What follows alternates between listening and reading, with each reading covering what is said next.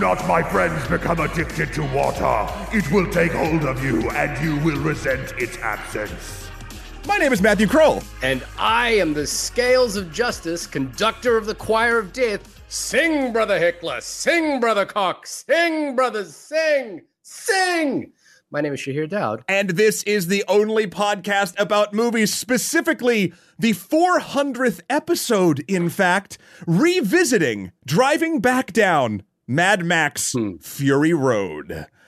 Hey, congrats. You know, like someone, point, one of our listeners pointed out the, this out to us today. This is a big deal. 400 episodes. There's a big deal. There's a lot of big deal right now, and I will say I don't normally get um, uh, butterflies. Uh, No, before doing time we talk before oh every time we talk I get Every this time. feeling and every time uh, we speak I swear I'm alive. No, the the Yeah. the this actually does I think mean more to me than I thought it did because like when we started oh by the way side note for everybody not listening live we're doing Yeah. a live show right now.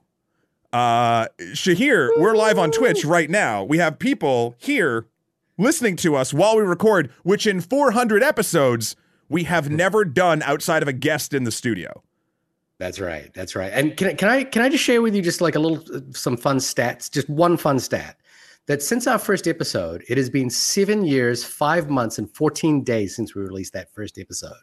Um, and we've been releasing them almost weekly for at least four of those years, four or five of those years, maybe six of those years, right? Uh let's see. Uh Yeah. I I I I, I, I I'm bad at math. Um Yeah. no, it's it's incredibly odd how how how much cinema has changed, how much we have changed, or maybe not. Uh, where our proclivities lie all, all over this thing. Actually, the the, I, I, I, went, I went I went back Shahir. I listened to Okay. the Okay. first episode, and Oh, wow. yeah, uh, which is again on Mad Max Fury Road, and it, I was expecting to hate it. I hadn't listened to it much since we did the re uh, redo of all of our music because back in the day, everyone, Yeah. when we just did this as a hobby and not We a hobby we did for 400 episodes, uh, we we just took songs that we thought would match the films we were talking about. And What, just what did we put do the, for that for Mad Max? we just, used the score actually. We just used the score. Okay, yeah, that's fair enough. So um uh I listened to it again and Mhm. I, I was shocked. The audio quality seemed good. Uh the points seemed solid. It's it's it made sense as a focal point and an entry point for us to want to do this for seven plus years. uh, and like uh, we have to go back just a little bit in time, which was that I think I, I feel like it was me who kind of said to you, well, you, at, at that point you had a podcast or you had a, a st- weekly streaming show called Same Night Movie Review, right? Where I'd, I'd been on it a couple times. Yep. You and I had met at MTV. Uh, uh, we were, uh, I think, colloquially intro- uh, introduced to each other as um the movie guys right like i i think it was uh, gabriel gordillo says oh you'd like this guy matt he's a movie guy just like you and i remember us meeting that way Yeah, that was through And- the old MTV crew. Yeah, and then you uh, invited me to be on your podcast. Uh, I think once or twice, or your or your uh, streaming show. Yeah. and I was like, big mistake, buddy, big mistake, um, because I basically never left. And then uh, I feel like uh, a couple of years later, we came in and uh, we I had just watched Mad Max Fury Road. You had just watched Mad Max Fury Road, and we were like, and I, I think I, I I feel like I said to you, would you be interested in doing a podcast about it? Because we'd done you'd done your streaming show, but not a, like an actual. Let's put a podcast out on the on the on the RSS feed. Sure. And we went to the movies. We went back to your. We went to the movies at Lincoln Square. Uh, Lincoln Square. Is that right? Lincoln Center in uh, Lincoln in Center, New. York. Yep. I yeah, and then we took the train all the way back to your apartment in Cobble Hill, uh, which is I think is a good forty minutes uh, of a Longer train than ride. that. Yeah, yeah, yeah. Yeah, yeah. And then we just recorded. You had all the equipment set up. We recorded the episode immediately.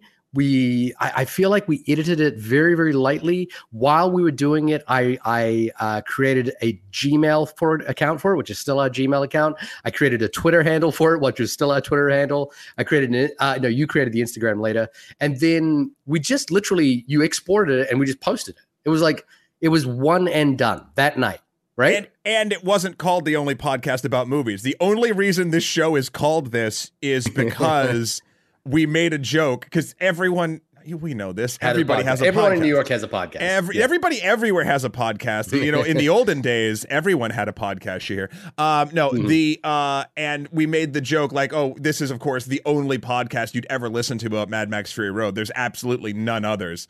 Uh, Yeah. though though Pitch Perfect we said had like over ten thousand podcasts about it, I believe, on the right, episode. that's right.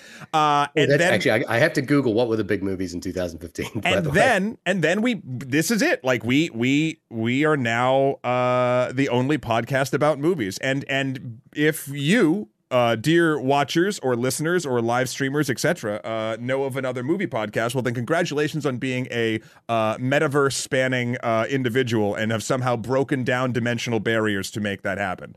Uh it is absolutely phenomenal. Um yeah so so i don't know. I i was um i was getting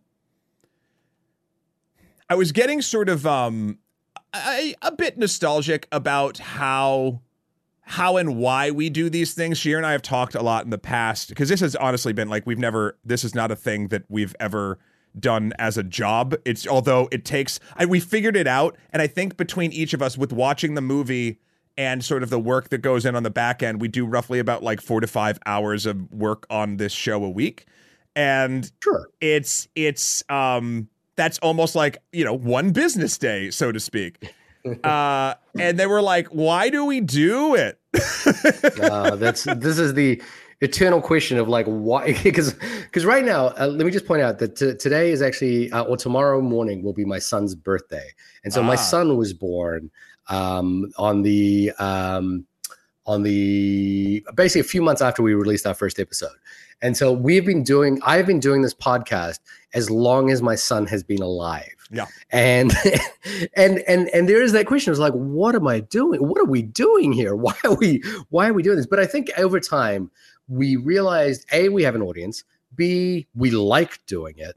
And c it kind of i think for between you and me it gives us something to anchor ourselves our friendship around right? Like it kind of it kind of it's it's the thing we do you're my podcast guy i'm your podcast guy right yeah i mean the interesting thing is i also look after your cat from time to time yeah, yeah. Oh, Zoe is well. uh, Yeah. one of the A number one. Uh, Zoe is one of the A number one Shahir watchers. Everybody, uh, you, you, you know, you say you come over to take care of her. She's really taking care of you.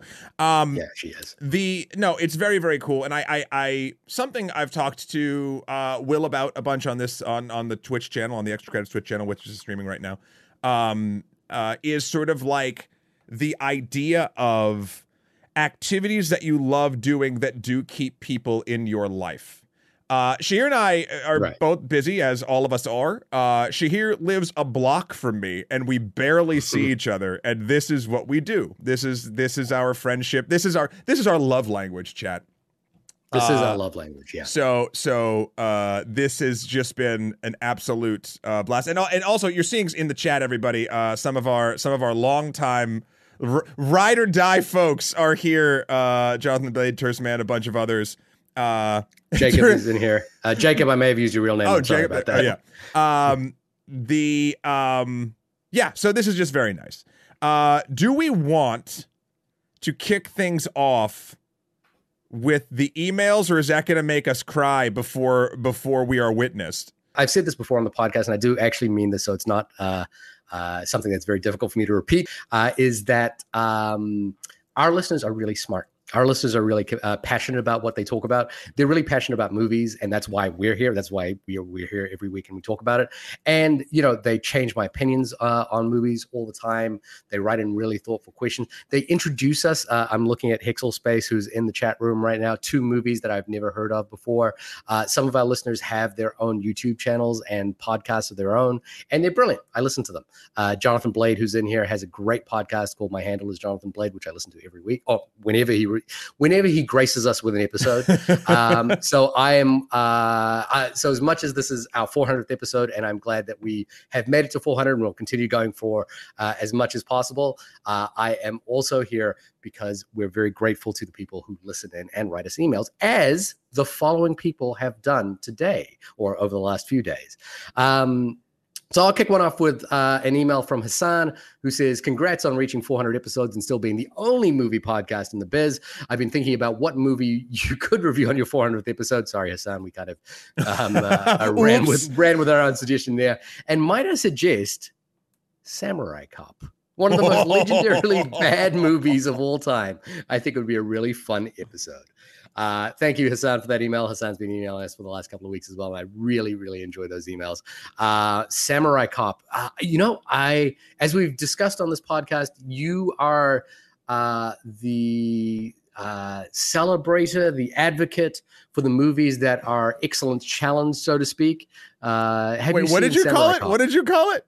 Excellence challenged. Excellence that, that, that's a, that's a phrase challenge. that you came up with on the last uh, on one I'm of our just, last episodes. I'm just double checking. I have seen Samurai Cop. Uh, oh, how is it? Uh, uh, uh, it sure is a cop that's kind of a samurai.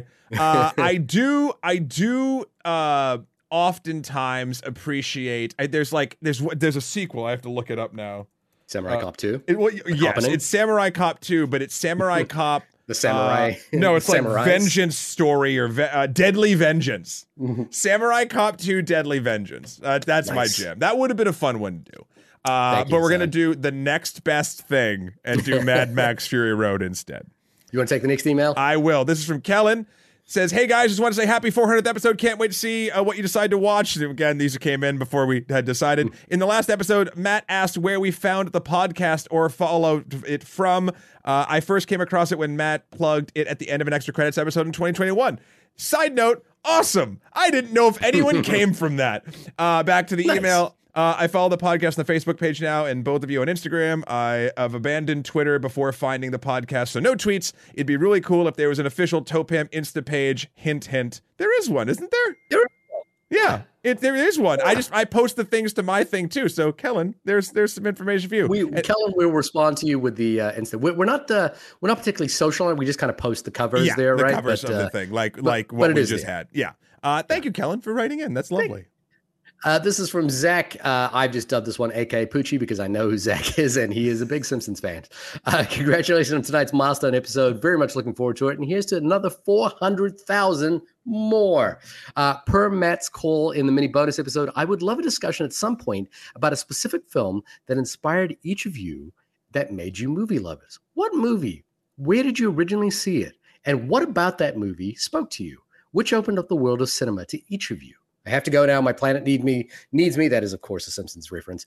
Uh, the best Zach. Thank you very much, Matt. Do you want to? Do you? I, I sorry, I prompted that on you on the last second. No, but I mean, uh, I, but I, I, know the answer to yours. Yeah, I know the answer to it's, yours. It's basically it's. I've said this to everyone who will listen. Yeah. It's it's uh, Escape from New York. Escape from New York. Uh, Escape from New York was the film that I realized that um because I was young enough. I was just it, it was it was the film that instructed me somehow. I was like, wait, this isn't just a thing that exists for me to watch people made this and it, right. it inspired me to be like well i can make stuff like yeah. like and so that was sort of the magic key point uh for for what inspired me to want to do stuff in media what about you shahir Tourist Man is doing so great in the chat room right now. By the way, he spotted, he knew you yeah. right away. Yeah, and he did spot one of mine that is definitely in the pantheon, which is Rushmore. Um, but for me, I was a little bit younger, Tourist Man. Uh, I, am a little bit older than probably most of you. Uh, the movie I recall seeing um, when I was a kid that made a real big impact on me was did uh, was Peter Weir's film Dead Poets Society. Ah, uh, I was very young when I saw that, and what I remember about that movie is it made me cry. And that was a big deal because I didn't realize I could be moved by a movie like that. And that movie really affected me deeply. As I got older, um, I think there was a couple of movies. I, I know uh, Michael Jackson's Moonwalker, which is not technically a movie, but a series of music videos co- accompanied by a really strange story with Joe Pesci as a heroin dealer selling heroin to kids that Michael Jackson saves. Probably very problematic today, uh, given what we may know about Michael Jackson. Uh, but uh, Michael Jackson turns into a robot in that, and right. a spaceship, and right. a high speed car. Uh, if you have not seen it, uh, I would highly recommend checking it out. I think you can see it, uh, probably pieces of it online. And then um, I know I definitely went and saw Terminator 2 at the theaters, and uh, that was a big deal for me. I, I, I, I've said this before. I think Peter Jackson was in the same screening that I was.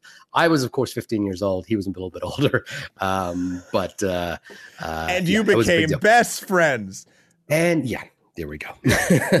You'll have to. Uh, I, I'm curious what he thinks of the Lord of the Rings series. You'll have to ask your best. Your Peter BFF. Jackson? Yeah, ask Peter yeah, Jackson. my BFF. Yeah, Yeah. what do you think of the Lord of the Rings series?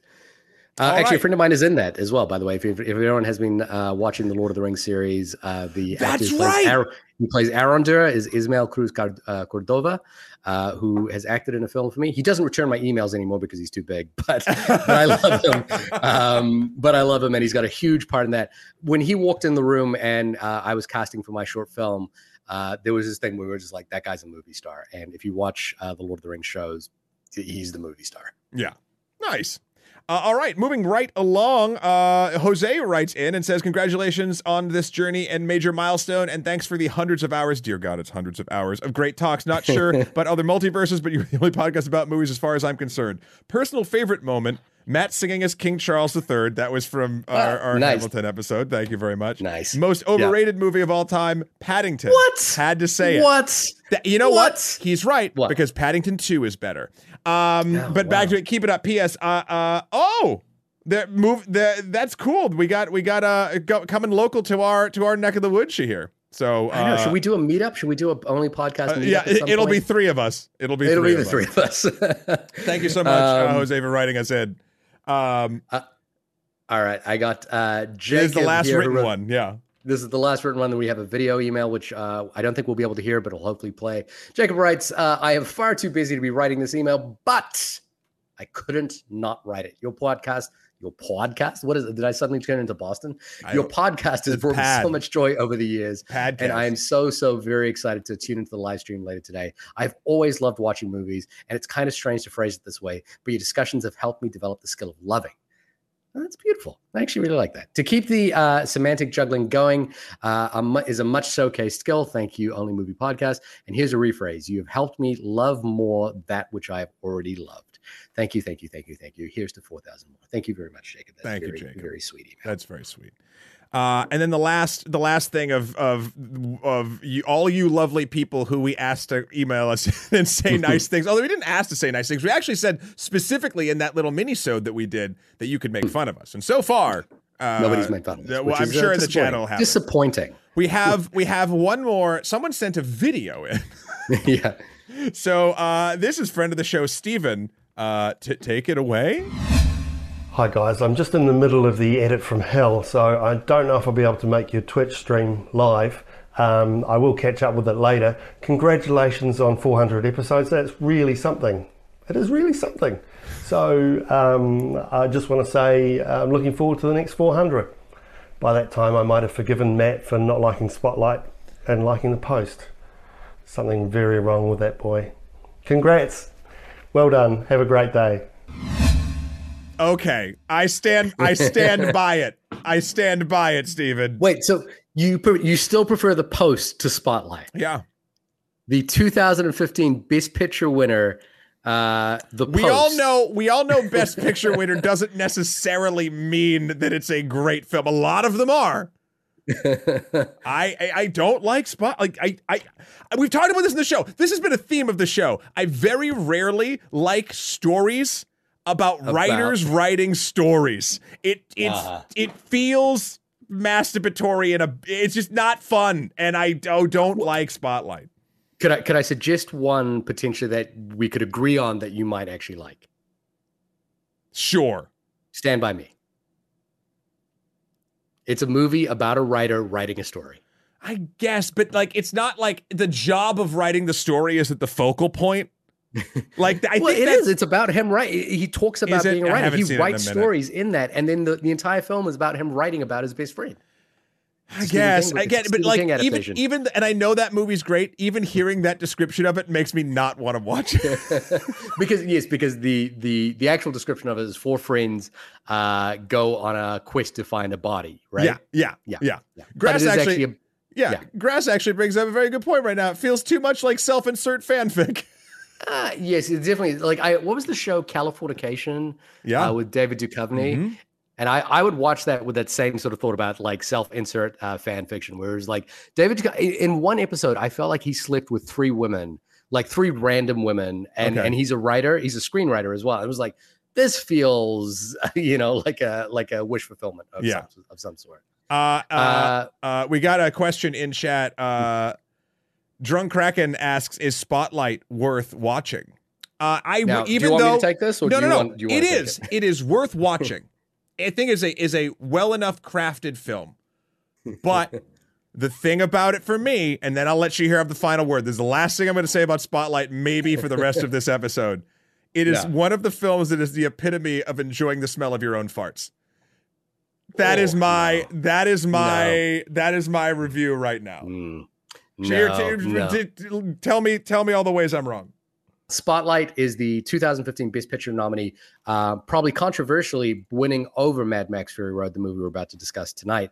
Um, but I think it is an excellent, excellent film about the uh, process of investigative journalism and the difficulties of investigative journalism, uh, made by Tom McCarthy, uh, who was an actor in one of the best television shows about investigative journalism. That was The Wire, season five, uh, where he played an investigative journalist uh, who um, uh, fudges the truth, so to speak. Spotlight, in in many ways, I can see why Matt doesn't like it because it is almost antithetical to the things that we enjoy about cinema in terms of construction and creating a construct. Put that on but the it is also deeply rigorous and thoughtful and and really invested in process. And if there, if you haven't been listening to the podcast in a long time, uh, one thing that I'm particularly attracted to in terms of watching movies is absorbing stories about people who um, uh, who are good at their jobs and who take their job seriously. That that that actually really matters to me, All and right. uh, I really love seeing movies like that. So yes, Spotlight is worth your time, but maybe something that's a little bit worth more of your time uh, is the movie we're going to talk about tonight, which was the first movie we ever talked about on this show. What is it, Matt? I believe it is uh, a Mad Max um, uh, f- f- f- Furry Road. Is that what it is? Uh, Mad Furry Max Road. Furry Road. Yeah. Uh, different film. IMDb for all of you who, because I think I don't remember if we actually did the IMDb reading of Mad Uh, Max Fury Road episode? in Ep One. Yeah. Yeah. Uh, so maybe this is the first time, but here it is. In a post apocalyptic wasteland, a woman rebels against a tyrannical ruler in search of her homeland with the aid of a group of female prisoners, a psychotic worshiper, and a drifter named Max. I, was, I actually was saying, are they going to mention Max? Are they going to mention the guy in the title?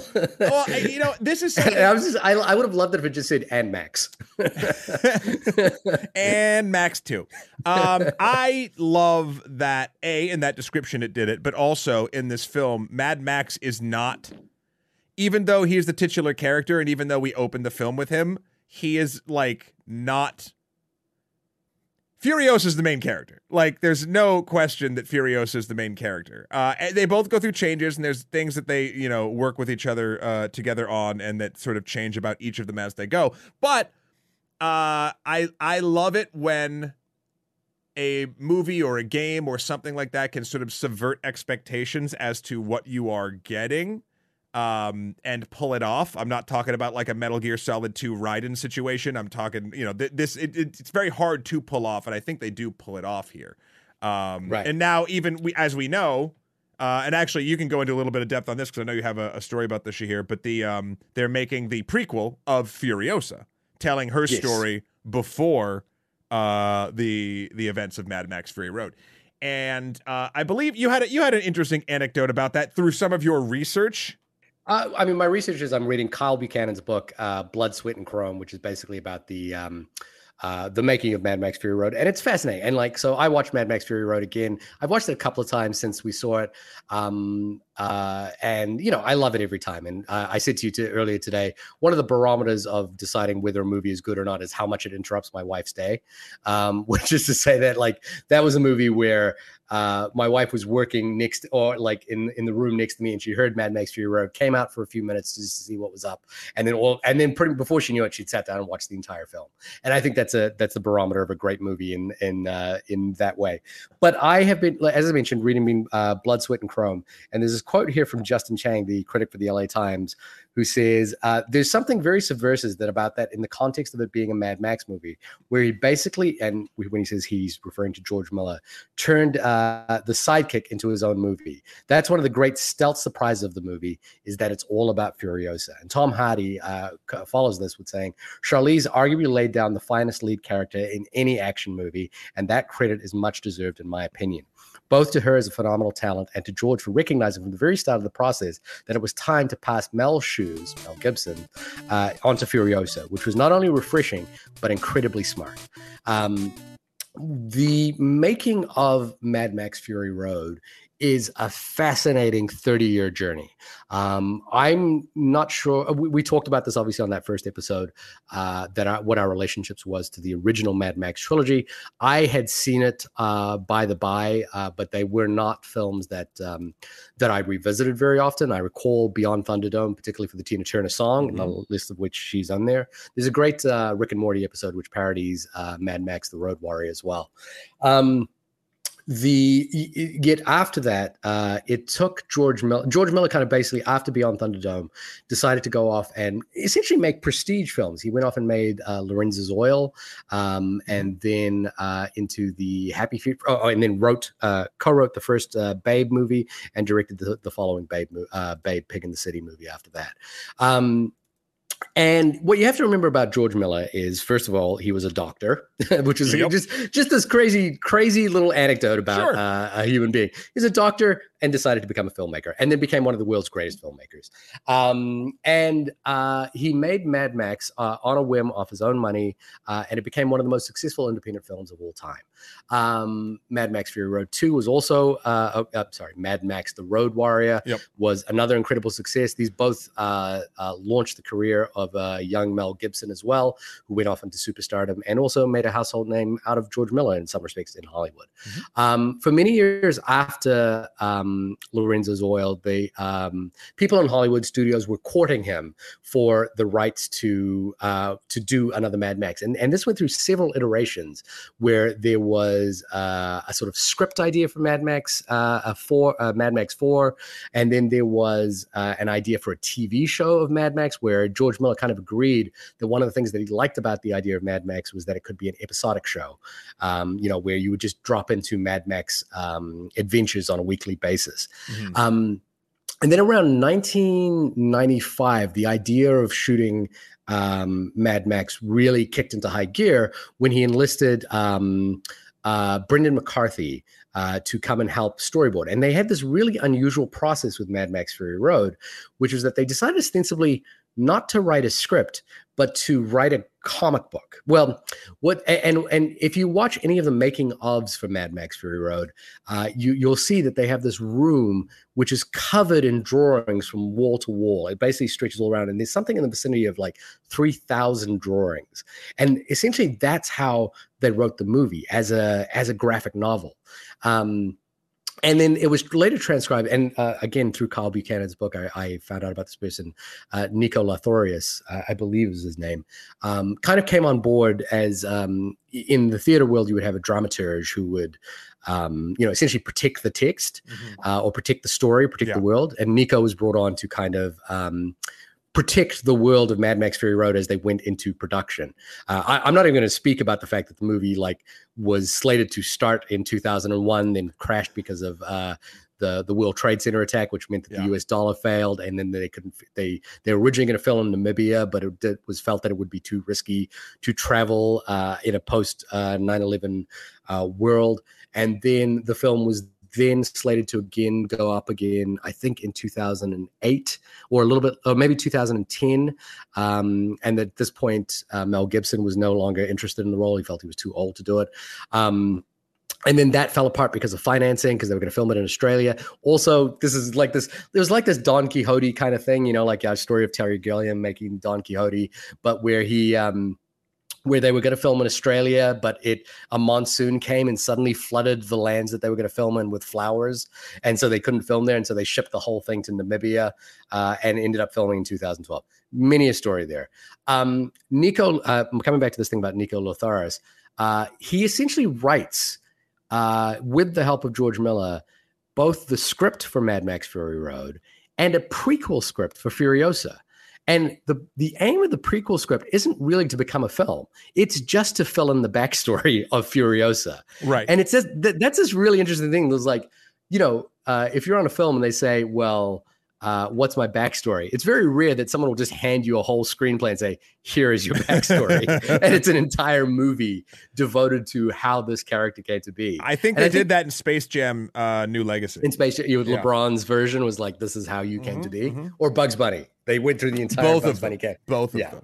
Um, so, you know, this is all circling back to this kind of point that you made here, and I think this sort of interesting thing in the in the IMDb synopsis, which is who is the main character of this Mad Max movie? And I think one of the things I said in that first episode is, does this need to be a Mad Max movie? Like, does you this did actually say that? yeah, does this need to be a Mad Max movie at all?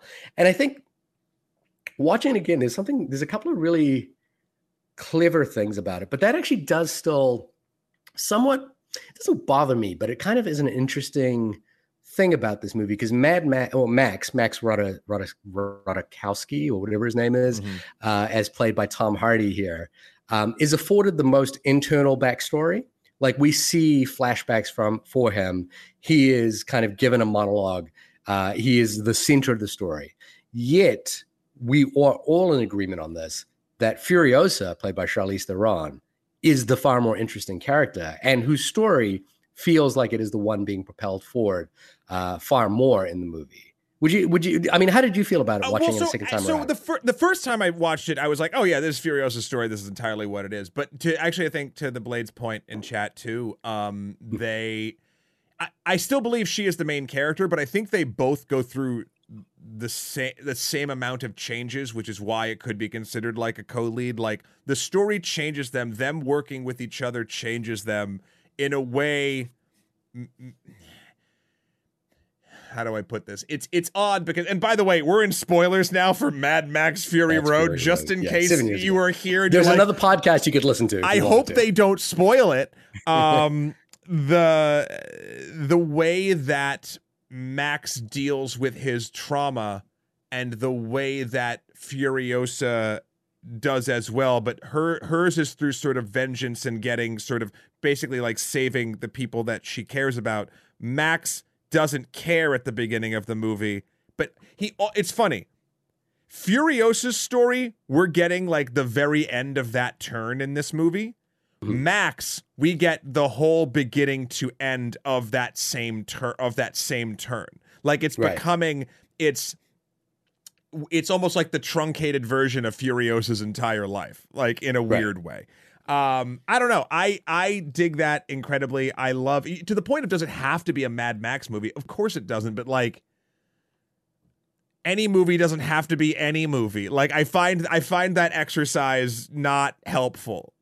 Like like cuz it's not it's not like this. It's not like Mad Max had the cultural cachet to like really bring people to the theater by the time this came out. What what it, it obviously a a name that people recognized from the past that has some sort of branding and has some sort of like knowledge is a good like brain worm to get you to be like, what's this? Oh, I know Mad Max. Holy shit. Are you seeing those fucking cars? Like the trailer and the music and the way that the phonetic uh, frenetic energy that they this movie was presented to audiences with to sell it is the thing that got people through the door. I don't think Mad Max had enough cultural cash to like actually make a dent. Like because look at and you know, I feel like Hollywood, and we'll talk about like how Hollywood has changed since we first covered this movie back in the day. But mm-hmm. like, look at look at the all the wrong lessons Hollywood learned. Look at all of the films that they've tried to remake or redo or put into the into the into like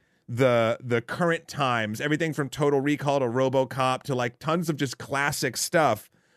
Now, granted, Mad Max Fury Road is a direct sequel, and those are remakes but still they're trying to capture the old school action movie magic in a bottle and put it for modern audiences and it feels like they learned the wrong lessons mad Hmm. max took every advantage it could possibly get to tell an amazing story in a phenomenally beautiful place that we had not seen in that way on film before and uh it is it is an absolute goddamn triumph that that movie got made, and it is as good as it is. Uh, Hmm. There are cracks in the armor. We'll Mhm. talk about them a little bit. This isn't a uh, perfect film. Nothing is. Um, but uh, it's a film that got me excited to talk about movies once a week for seven years. Like, uh, uh, uh, I, uh, side note, it's funny how films sort of make us do things. Um, uh, Darkness Flies in the chat asked a bit ago, uh, have we covered Ultraviolet? We have not. That was Ultraviolet one of your yeah yeah. Was the that. film that your made me and right? Stephen Bugis before before the only podcast about movies start our sketch comedy thing um uh same night movie review because we went and saw Ultraviolet. I got so mad at that movie. Uh, I went home and had uh, a few too many shots, and I, then I told Steve to put a camera on me, and I screamed about that movie for five minutes, and that's what actually got me into reviewing films. That it was the, what I did was just a, a sort of like uh, inebriated rage scream, which I do not appreciate, but like it, that's what got the idea of like, oh, we can talk about this, and then I actually got better at talking about things and Right. making at least what I hope are salient points. Let me know. Email us in onlymoviepodcast at gmail.com. Or if you're in the live chat right now, you can just type it live and either praise me and make me feel better or hurt my feelings. Um anyway, yeah, no ultraviolet, Yeah, so- maybe one day. So to answer that question, uh, I think there's an interesting thing happening here in terms of the way in which it uses its main character. I, I think one of the things that would be not necessarily a flaw, but an interesting thing here is, Ma- is Max is not an interesting character in this movie. Right. Um, and the performance by Tom Hardy, I think there's a the well documented um, feud that went on during the making of this where Charlize and, and Tom did not get on. Uh, Tom uh, had just come off The Dark Knight Rises and his his star was ascending, but famously, a- and, he may have been somewhat difficult to work with, um, but he's also uh, I, I don't know if difficult to work with um, is the right way to describe it. As much as he was kind of like he was being he was being recognized as somewhat of a method actor, someone who also. Um, uh, you know, like really works hard at the things that he does. And then what the way he describes it is he wasn't sure what was going on in George Miller's head or what the film was, and he didn't have a lot of faith in it. So when he actually finally saw the film, um, famously, you can find the this release about this somewhere. Um, the they found uh, he he apologized uh, to George Miller and to Charlize Theron, and he was like, "Look, I got to be honest with you." I didn't know what it was we were making, and now that I see it, I I actually owe you an apology because I see what you were trying to do there, and you know uh, I may have been a bit of an ass about it. Um, so I, I think the thing there is that like you know like and and his performance is really strange. Like I love Tom Hardy. Um, for me, the film that really solidifies Tom Hardy as an actor is Warrior. The um, Yep. uh, the the the MMA film I think is really excellent. I absolutely love that. Um, uh, love that film quite a lot. I think Hardy's really great in it. Um, but in Mad Max Fury Road, I actually find him. You're not quite sure what his performance is trying to do. You know, like the voice is really strange, the grunting is really strange. You're not quite convinced of the narrative thing about, you know, like the memory of his daughter, uh, which comes back. And you know, I, you know, for people who are watching in the live stream, he does this thing above his hand, which actually protects him at the end of the movie from an arrow, which is based off this memory he has of his daughter. Um, but Charlize walks away with the movie because she has the clearest through line, she has the clearest arc, and she is the most heroic action. Well, and I don't know if heroic actions is what defines it as like the central character, but she is the one we're rooting for. She, I, I think I would, I would, I, I don't know if this is quite the analogy, but um, I mean, at least for me, in Star Wars, Han Solo is the more interesting character than Luke Skywalker, right? It's and Charlize the- is, Yeah, yeah, yeah, yeah, Yeah. yeah. Um, yeah, But that's like Yeah, no, I, I think that's an apt I think that's an apt comparison. Though Han Solo in the first Star Wars anyway, before they become kind of an ensemble that they have all them sharing all the time with, kind of like is there for the first two thirds, gets popped out and then comes back. Great kid, great shot kid, that's one in a million, yada yada yada. Uh Yeah. Yeah. Uh yeah. So, so let's let's talk about the first time you saw the movie. Like, uh, were you and you and I saw it together the uh, the second time, but but do you remember your first screening of the movie? Um, I do. It was at uh, again at Lincoln. Um, Yeah. uh, the um, what's it called? The It was in that theater that they just redid that has the balcony. Okay. Theater One. I don't know. It they Okay, all have sure. like old like Sure. school name things. Uh, and Yeah. no, I just remember it was one of those movies where you walk out of the theater and you just sort of like you don't know what to do. Uh, you just sort of like it's it's incredibly it's incredibly sort of evocative and like gets in your brain and like doesn't let you leave. Like I lived in that world for like weeks afterward, which is why I felt so comfortable about doing the podcast and just talking about it sort of off the cuff. We went in with like kind of a plan. We took some notes, but we didn't do like a ton. Um the notes years were more uh 2016 to like 2022 well we do we do notes sometimes now uh oftentimes when we when we have sort of like the the the light bulb moments um, right. uh, no, it, it it it was one of those films that like absolutely changed the way that like I here's here's what it is. I thought I'd seen it all, mm-hmm and then you go watch Mad Max Fury Road, and you're like, oh wait, there's still more. There's still more to see.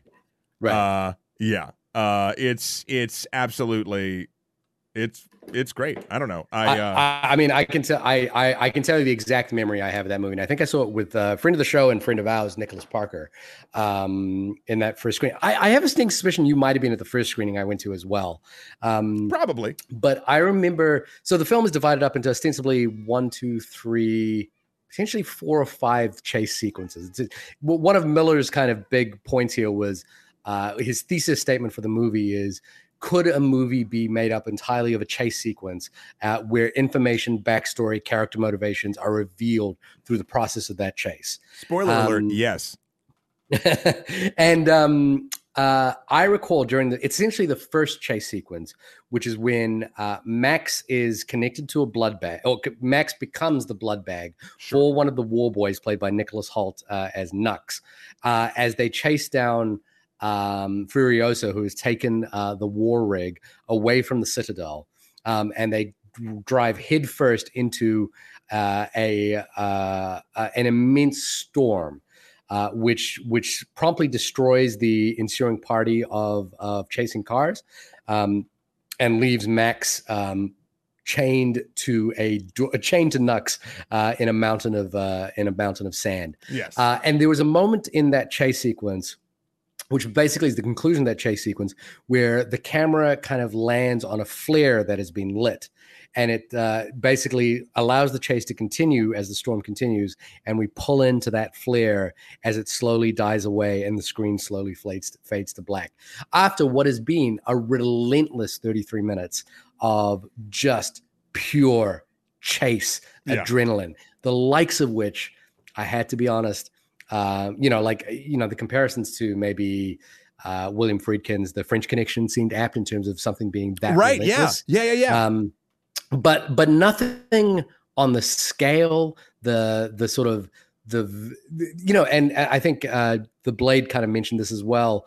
Um, something that was so profoundly real compared to movies that were coming out at the similar time. You remember Age of Ultron came out in the same year and kind of has like a big action set piece to open it with, um, but none of none of which speaks to the same, almost the same cinematic language as Right. those first 33 minutes of, of Mad Max Fury Road. And it's 33 minutes, which means it's not just like a, a cold open or anything like that. It's just it's not just a primer. It's like this is the movie. And I remember uh, me sitting next to Nicholas Parker and going, and, and like the, the screen kind of fading to black, and we just kind of looked at each other and we're like, what have we just walked into? And it was like, like, you know, there was a lot of hype for this movie at that point as well. People had seen it, uh, and people were talking about it, and it was, it was, you know, uh, it had come off a, a release at Cannes, I believe, with uh, much fanfare, and it was all earned. That's that's the thing. That hype uh, was never unearned. There was never. I, I don't think there's anybody that walks into this movie uh, sight unseen or even with all the preamble of hype and and doesn't feel that it's warranted even today and that's Yeah. and i think that's that's a really um, interesting thing about about the revisit is that the the revisit doesn't just solidify it as a great movie and a reason why we do this podcast and and and you know like um uh important in the in the face of uh uh its place in cinema you know the sight and sound top 10 uh, top 100 movies is about to come out. I'm sure Mad Max Fury Road will feature it in some place. Right. Um, but it's a movie that actually still puts to shame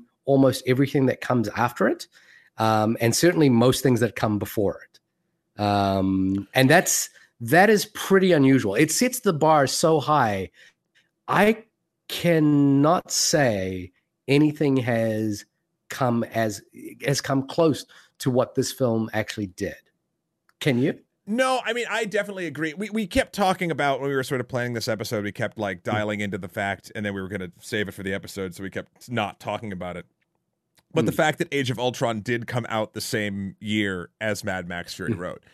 I have a complicated relationship with Age of Ultron. I really liked it when it came out. I have since dropped off, but actually, upon my last viewing, I kind of dug it again. Um, I think there's problems, but I think there's uh, some some stuff that the current Marvel uh, zeitgeist is lacking, namely like giving a shit or even showing remotely an, a a regular civilian human um, in any capacity.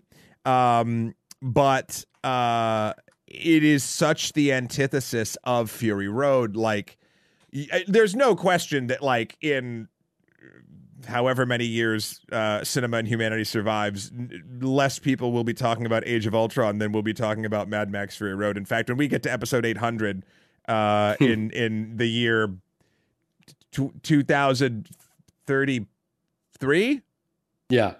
31, It'll be a while. We'll be we'll Um, be older and hairier. Uh, or less hairy, depending on uh, the way that age happens. That's Um, true. That's true. uh yeah like th- this this is going to be the thing the thing i was saying before um and i was wondering and actually chat questions for you uh Mhm.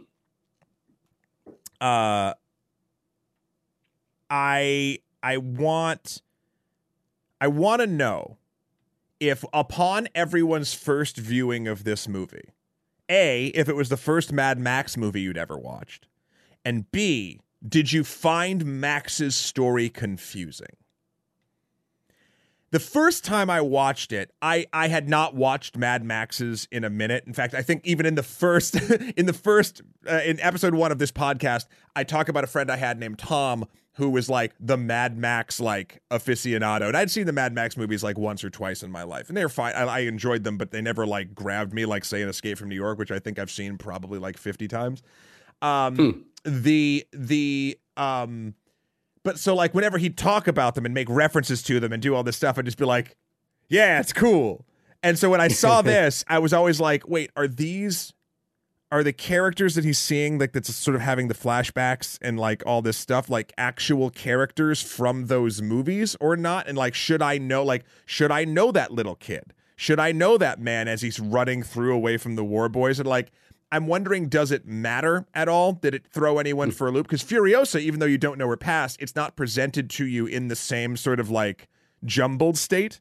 Not that I think this Mhm. makes it any worse. I was just curious. Um, I was just curious. Yeah, uh, the Blade says something. People uh, his age saw everything edited for TV first, so that throws it. Um, Yeah. the Blade. We could talk all day about uh, my first experience of The Godfather, uh, which I saw edited for TV. And it was basically The Godfather Part One and Part Two assembled together in chronological order for TV. And that Yeah. was my first experience of The Godfather uh, films, which was very strange Yeah. compared to what those films actually are. Yeah, and, and, and Amp saying this is his first Mad Max. Yeah, so like I, I I even remember being like, when I was watching it and the spectacle was washing over me. I think maybe Hmm. another reason why I latched onto Furiosa's story more, especially the first time I watched it. I think there's a lot of subtle stuff like we mentioned that um that Tom does to to to uh to make Mad Max in, in a less than speaking role be very sort of changing and emotional and emotive. Um, is that I felt like I was joining Max in a eh, like I I couldn't get on board because like I was missing the three other movies of lore. So I think I like hmm. latched on to Furiosa more because her entire story, at least the, I, I- you know, it depends on the the what level you're scaling in and out of. But like in the Fury Road story, it's a story I can understand, and it's not presenting her past incredibly outside of a few dialogue moments.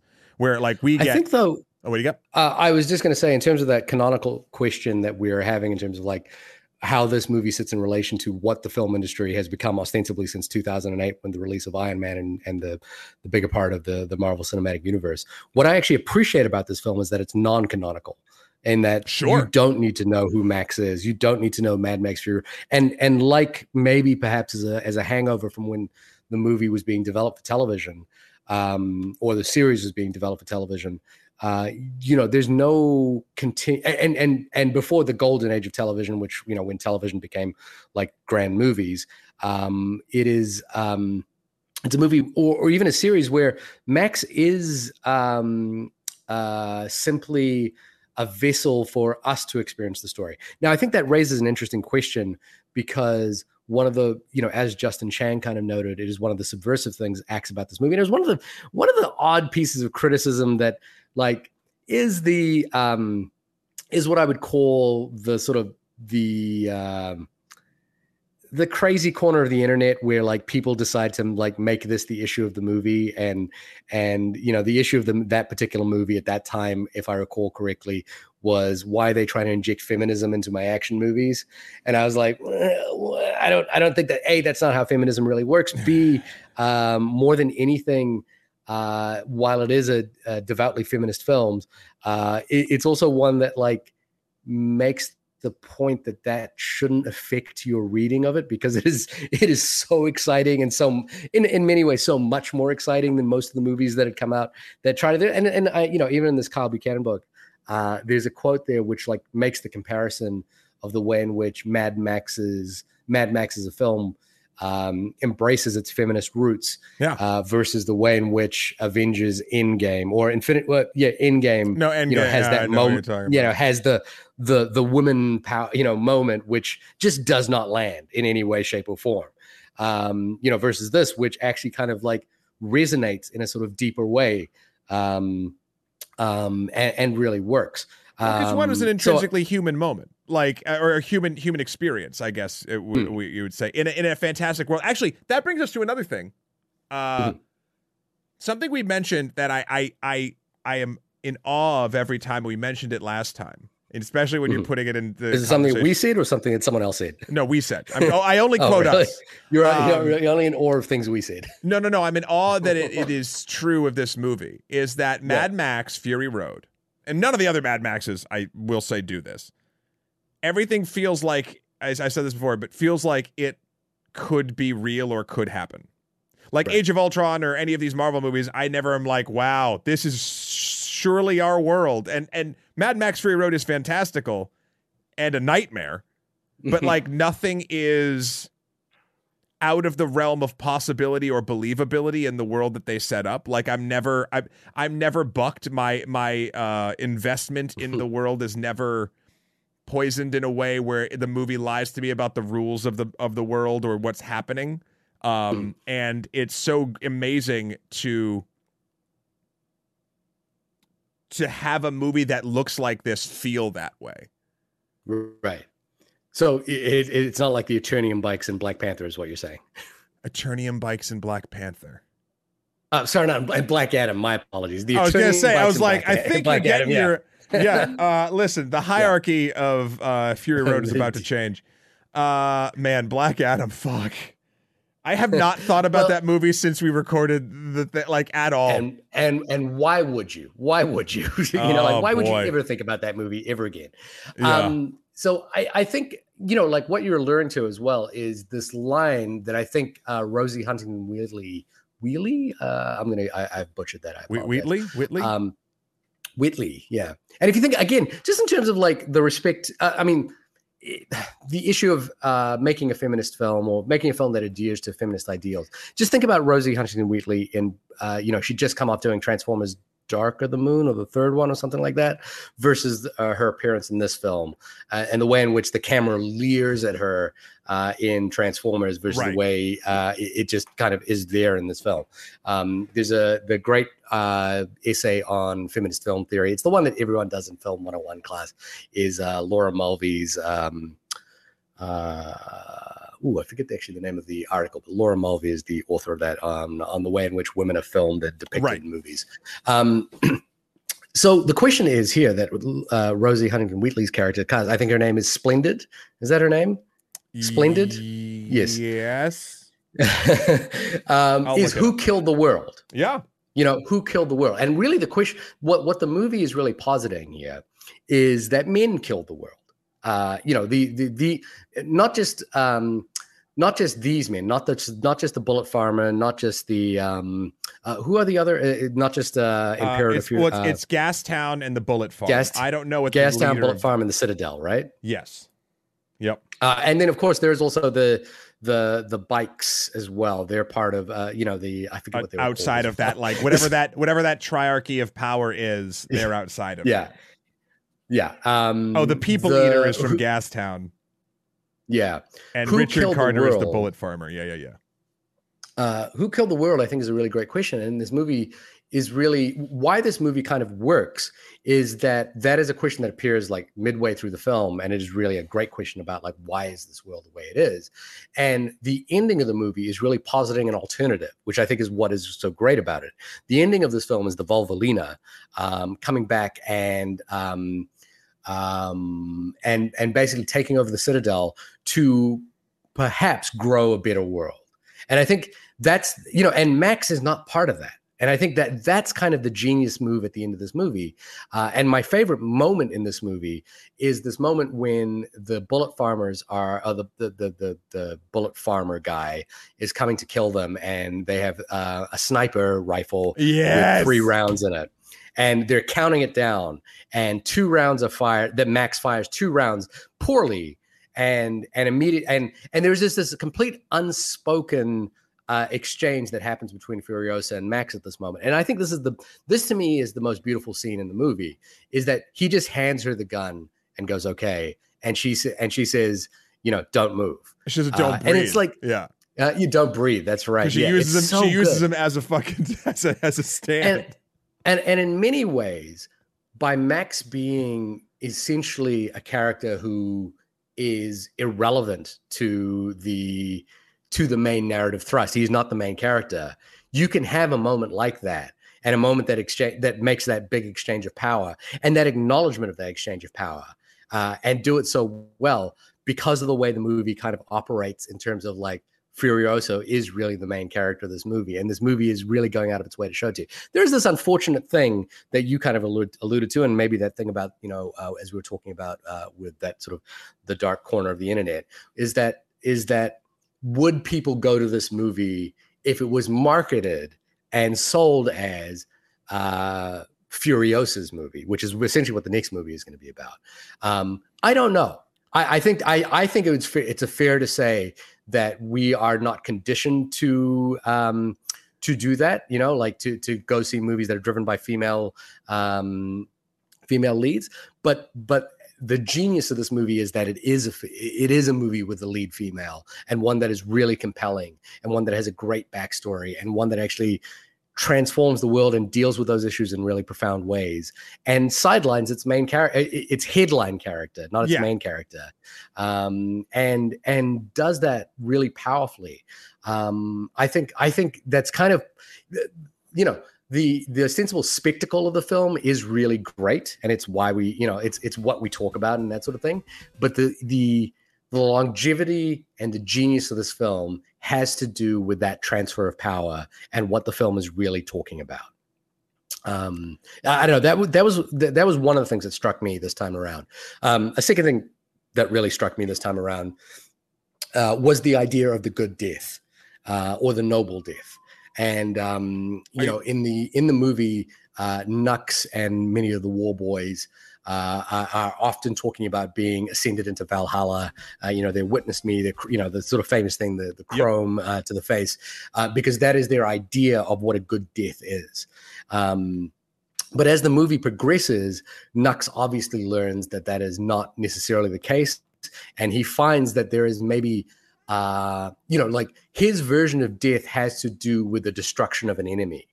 And what he lands to at the end is that his version of death might be in aid of a better future. And I think that's a that's a really um, beautiful thing as well. You know, like where he basically he he he comes to the, his mission becomes one of hope, which is the conversation that uh, Charlize there uh, with Furiosa and Max kind of talk about. Like hope is uh, uh, uh, something, you know, hope is a mistake, and she sort of says, well, maybe it's not. Um, and I think I think that that's that sort of balance kind of struck me this time around as well. Well, it's so interesting because they talk the hope being a mistake or whatever. Like everyone in this movie, other than Max, until the end when he sort of gets his hope back, believes Mm-hmm. in something. They believe in something so hard that they've Mm. made it their entire sort of life's work or personality, right? And you can look Mm. at any group has some people like this. But like the War Boys, um like it is it is uh again i don't want to keep quoting the old episode so i'm trying to think of sort of like new points but like it's the it's the indoctrination effect of what happens in either social circles or governments or anything like that like they they know one thing they're told one Yeah. thing they believe that the ultimate thing they can do is die uh, in service of Immortan Joe so they can ride to Valhalla next to him shiny and chrome uh, and and it doesn't matter that the words are silly. Like it, it's it's post apocalyptic. You're gonna grab onto whatever you can grab onto. The um, Furiosa's people uh, believe in sort of uh, preserving sort of the world that was with their bag of seeds and fighting, uh, f- trying to fight to stay sort of off the grid. Um, uh, and then eventually, of course, take back the Citadel. Th- there's just, and, and I love that again for the main character be uh, or for for for the I'm sorry, the titular character of Max is the one who is the only one that doesn't have hope at the beginning. Like they all, eh, granted, hope can be misplaced. The War Boys hope to have a good death. We you talked about Nux's transformation into what he hopes or believes, right? Max has zero hope.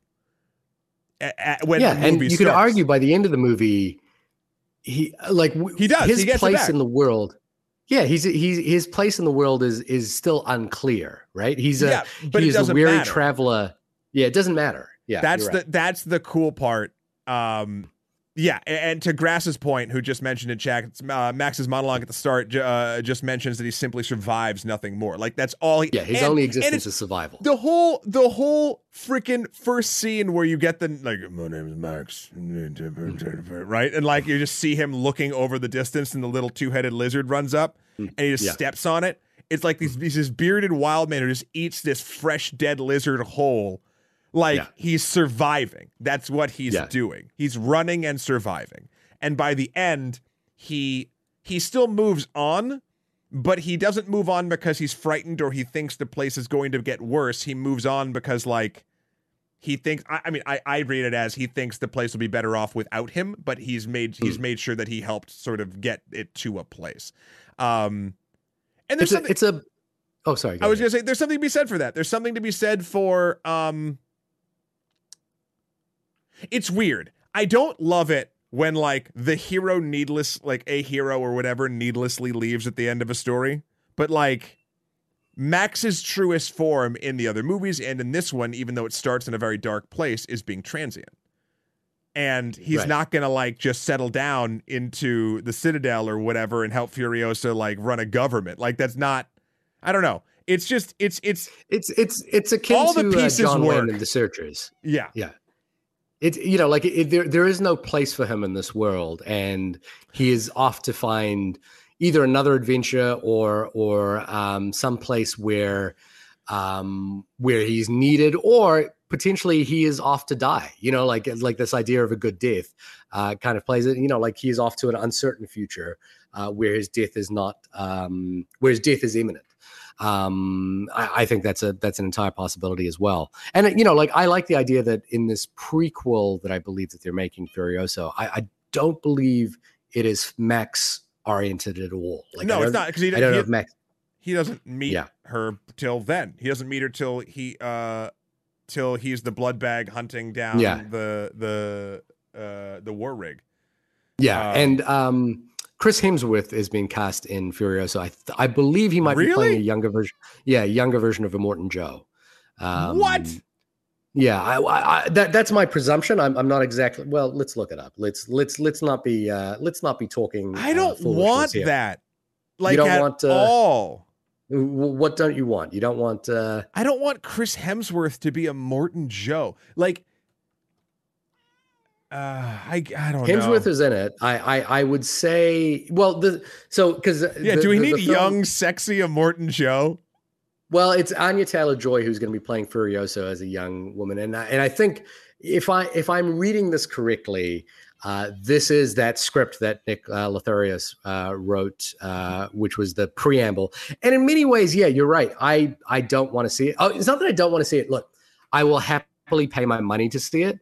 But what's great about Mad Max Fury Road as a film unto itself is I go, that's the story, and that's all I need from it. And I, if if there was no more of these, I would be happy that I with what I've seen at this point. There's no, there's no, uh, there's nothing missing for me in the experience uh, for having not seen this. And like in many ways, that's this other powerful thing that the film does in terms of a storytelling point of view, and maybe it comes from the storyboarding uh, process, is that um, it has this faith in its audience in Yes. terms of like we don't need to know why Furiosa lost her arm. Like I kind of get that it had something to do with Immortan Joe and this entire uh, odyssey that she is upon. Uh, it has something to do with revenge uh, on Fury on Immortan Joe, but is also mixed in with this desire to want to create a better world for the people that she is, you know, that, that she that she remembers.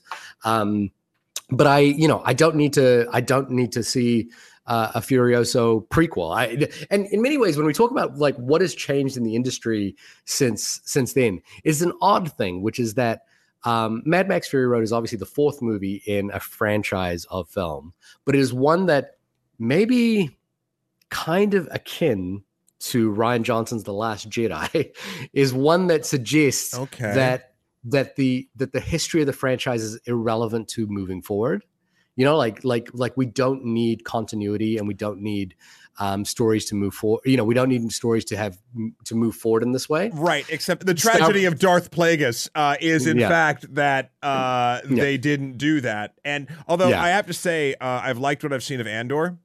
Uh, it seems Okay. like they're just telling like an individual, really interesting story that's not focused on the Skywalker saga or the Jedi, and I I'm digging it. That's the first Star I- Wars thing since uh, the Last Jedi that's been remotely sort of like interesting. interesting Yeah. yeah no and and and and the thing is that since mad max fury road has come out we've gotten much further into this idea that movies have continuity in many ways it's the thing that you know like if we talk about the podcast as well it's the one thing that i've always kind of like never really enjoyed is the idea that movies need um, multiple pieces in order to be complete and in many ways you know in certain franchises as we've seen they never are complete you know they never are whereas mad max is complete uh, i would argue in in you know perhaps in the marvel cinematic universe uh Endgame was the completion of that story and i was like great I will this say is this. where- you know that I, yeah I will, say but but you to- know like we've, we've gotten point. further Yeah. To Grass's point that I just What's put on the screen. Uh, the, there's one part that is not complete. You hear the the stilt What's that? walkers in the bog. I want to see more of the stilt walkers in the bog. They do say I'm sure- that, like I'm sure there's there's a whole entire- thing there, right? Yeah. I'm sure I'm sure there is, but I don't. But here's the thing: is if I never learn that story, if I never know what that story is, I don't feel like I've missed out part Right, but we know. Here's the thing. Yes, you know what I mean. And I don't think that. Yeah, I think. Uh, I think what Grass is sort of saying is like it, the feeling, and you can correct me if I'm wrong, Grass, but you, the feeling is that I think that was could- Kellen, by the way, that said that. Was it? Oh, Yeah. well, I, I found I found what I'm sorry if I if I lost that. Yeah. Uh, yep, that was Kellen. Sorry. Um, the the the movie presents small moments such as the bog walkers in a way that makes it feel like the world is lived in and you could just swing the camera and turn left and like everything else like about other things in that world would still be happening in a Yeah. and, and again I I am still a Marvel fanboy despite being disappointed with the last two things. But the well, I I, I love She Hulk. Um, but I'm talking about the films. Um, but like in a Marvel movie, especially now, especially in a Phase Four world, you never feel that way. You never feel Right. like you could turn a corner and like you wouldn't just see a grip. Like it's it's uh, Right. it's it's and that's fine. Like entertainment can be that. Like you, do- you know what I mean? Uh, but Yeah. it's we it's we not- talked about this. Uh, uh, I can't remember which episode we talked about this in, but we talked about it like the the catering tent conundrum. Oh, that sounds. Do you, do you recall the catering? The, the the catering tent conundrum was like getting the sense that like if a movie's being made, uh, if you feel like the catering tent is just off screen, Right. you know, like that that kind of impinges on your feeling. And like in um, Mad Max Fury Road, you're like, I don't know where the catering tent is for this movie. Like it felt like it took them a while to get to this point here. Yeah.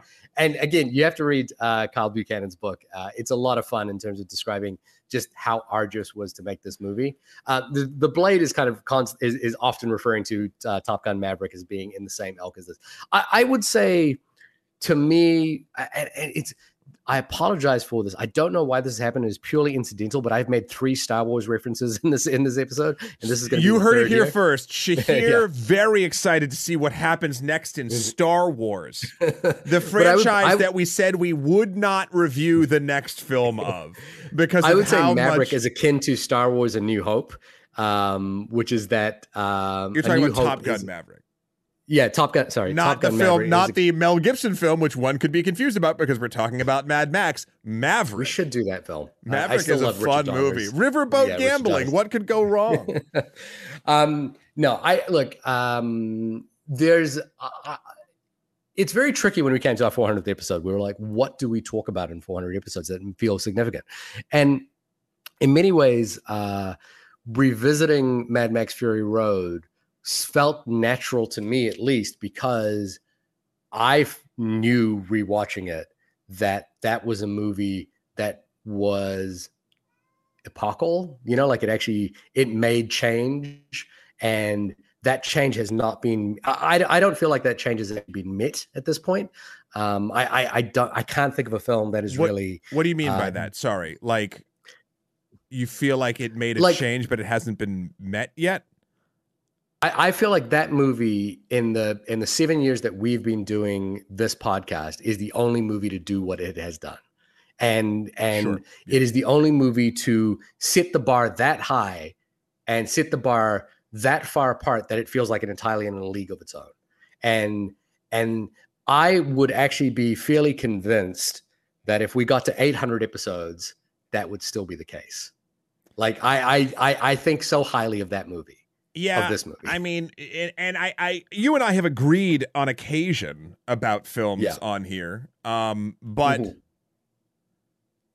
I cannot think of another movie that we have talked about in 400 episodes that where, would where that we're equally passionate about it. Well, sometimes no, no, no. I think that that's possible. I, I can't remember a few. Maybe uh, Tersman can tell us which one we were just as passionate about as this one, Yeah. as the resident Topam historian. But no, I mean, I don't think that there's another movie on that review list that would have made me want to talk about movies weekly continually for the better part of my life. Like, Yeah. like, I, I, and that to me, when you find something, and chat, you can chime in on this too. Like, when you find the thing, it doesn't have to be a movie. It can be a game. It can be a book. It could be a poem. It could be a song. It could be whatever. Mm. Some sort of media or thing outside of yourself, a play, um, that speaks to you in such a way where no matter how many times you see it, you are still surprised by it. You are in awe about it. You are you are moved beyond the norm that is coming to you from that medium.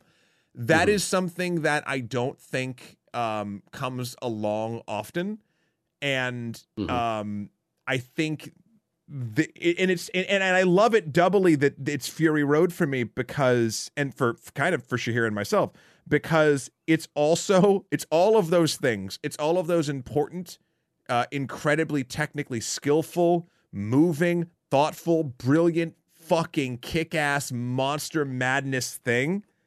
And it's also a mad max movie. And it's like what the fuck? Like how can I mean, it be talked- all these things Yeah, like I'm I'm hoping the Tar cinematic universe opens up at some point, but but that is not a movie that we're both going to fall in love with in the way that I think we're both going to fall in love with Mad Max Fury Road. ryan run says Um, it's the citizen kane of movies and i think i it think is the Citizen Kane. Of i think that's Uh, a really we've done the really Citizen good Kane on this podcast, by yeah the way. but it's you- but even yeah. citizen kane isn't the citizen kane of movies anymore i think the citizen kane of movies is mad max fury road uh um, yeah I, I'm I'm curious. Then, is there any is there any other thoughts on Mad Max Fury Road? Anything in chat that would that wants to chat? yeah did we Max not Fury did Road? we forget to bring something up tell us Yeah. right now and we'll vamp for the audio listeners at home so they don't even know that we're killing time for you to tell us or ask us or show us things that we might have forgotten for instance shahir I would Mm. say in our 400 episodes, I'm not going to say that you learned to not hate fun, um, but you have definitely learned to tolerate it. to tolerate fun. That is Yes. that's pretty. I, I I think that's a fair assessment. That I I I endure it like a grumpy old man in the corner of the room saying, "I suppose so." Great. Uh, Yeah, I suppose so. Kellen, Why Kel- not? Kellen uh, asks, "Have you seen the black and white version and/or the silent versions of Mad Max?" Uh, I have. How is the black and white version? Because uh, I'll just Not as good. The, the well, I, I I'm sure it's beautifully done. Like uh, Guillermo del Toro recently did a um a black and white version of Nightmare Alley, and I'm sure it's you know beautifully That done. and- movie feels like it um, belongs more in black and white than Mad Max Fury. The colors in this and the change in color temperature Yeah. and all those things is too. It's too good. It's too. That's good. that's the thing about the black and white version that I can't quite bring myself to is that the color version is so extraordinary to look at um, that it's hard to imagine it bereft of color. yeah. Um, even though I'm sure, again, I'm uh, it- you know it, it outlines it in the book. There wasn't an original intention to do um, to do the film as black and white, and in many ways, because of the storyboarding approach, it was intended to be sort of a silent movie.